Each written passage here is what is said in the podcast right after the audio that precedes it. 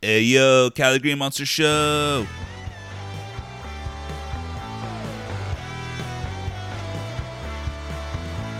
Sports. Stuff. Yeah.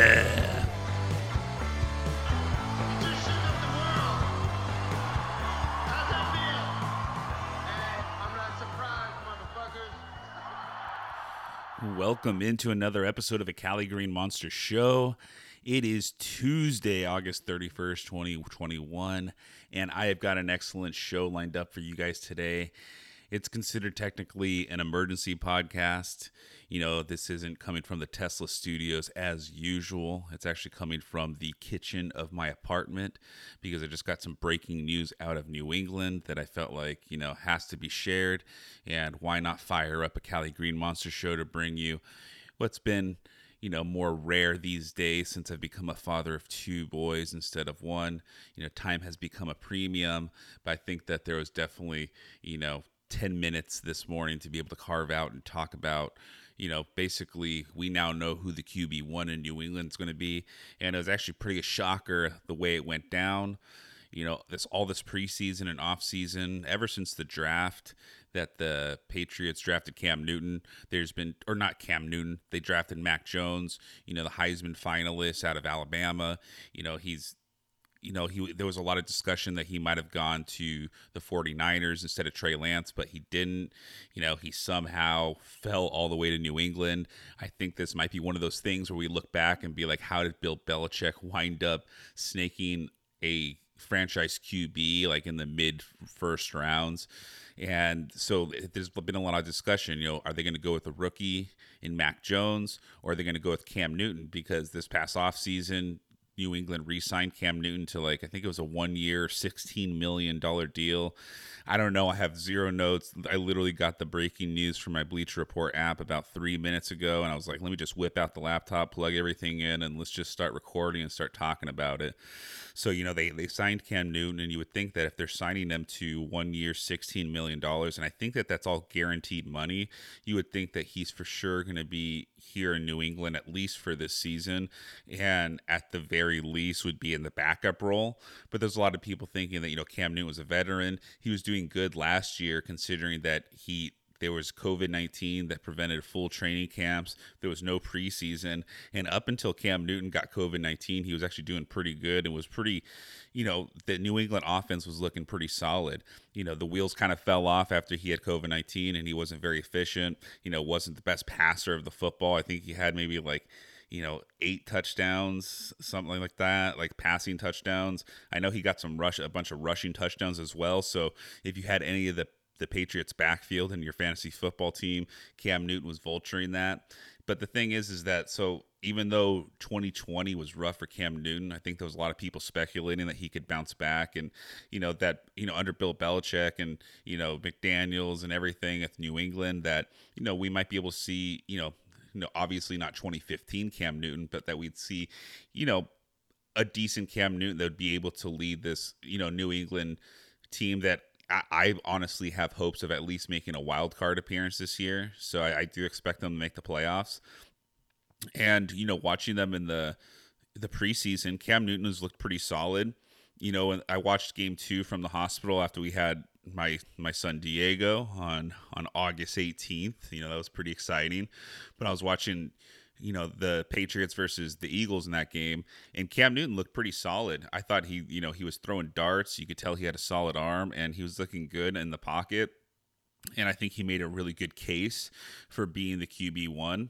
And then shortly after that, we got the news that he had come into close contact with COVID 19. And apparently, Cam Newton isn't vaccinated.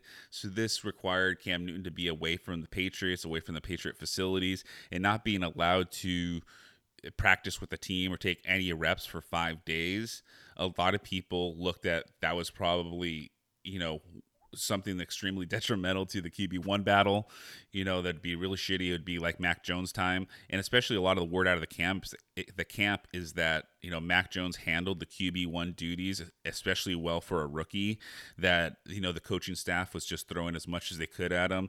All the playbook, you know, like not really kind of you know, not really dumbing down the playbook and you know seeing how he can handle it and apparently Mac Jones was passing with flying colors and you know that seems to apparently been the death nail for Cam Newton because not only is Cam Newton not going to be the quarterback for the New England Patriots this year so it seems like Mac Jones. Not seems like it. It is going to be Mac Jones. The rookie quarterback is going to be starting week one for the Patriots against the Dolphins. But the Patriots have straight up cut Cam Newton. So Cam Newton's not even going to be a backup.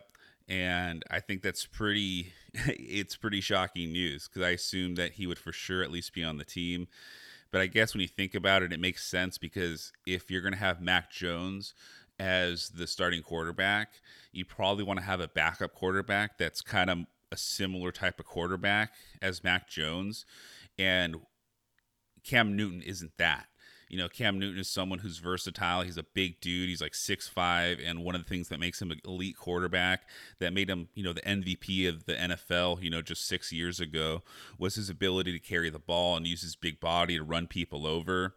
And so he's not a pocket passer. And that's exactly the type of offense they like to run in New England. That's the type the, the exact type of quarterback that Mac Jones is. And, you know, if, if something were to happen with Mac Jones, if, you know, God forbid he were to get like injured or get COVID or something, so have to miss a week or two, they probably want to be able to just stick in a quarterback that they don't have to take like change how the offense is run. You know, they brought in these two um, tight ends with Hunter Henry and Jonnu Smith. We've got a solid running game, you know, with Damien Harris. I think he's going to be a bruising back that's going to definitely, you know, get a I think he's going to get a lot of goal line scores. I think if you're someone who plays fantasy football, Damien Harris is someone that's definitely high up on my list now for sure. And, you know, they brought in, you know, Kendrick Bourne and Nelson Agholor and, you know, Jakobi Meyers has been getting great praise from anyone that's been watching the Patriots right now. People think calling him a stud.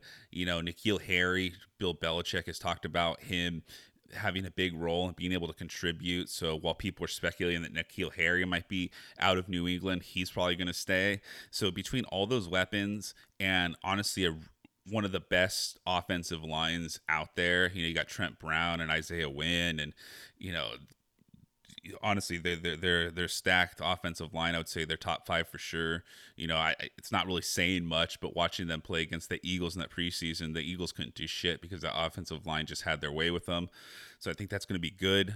You know, for Mac Jones, he's going to have a solid offensive line. He's going to have experienced tight ends on the edges to be able to, you know, provide extra blocking and extra big targets for him.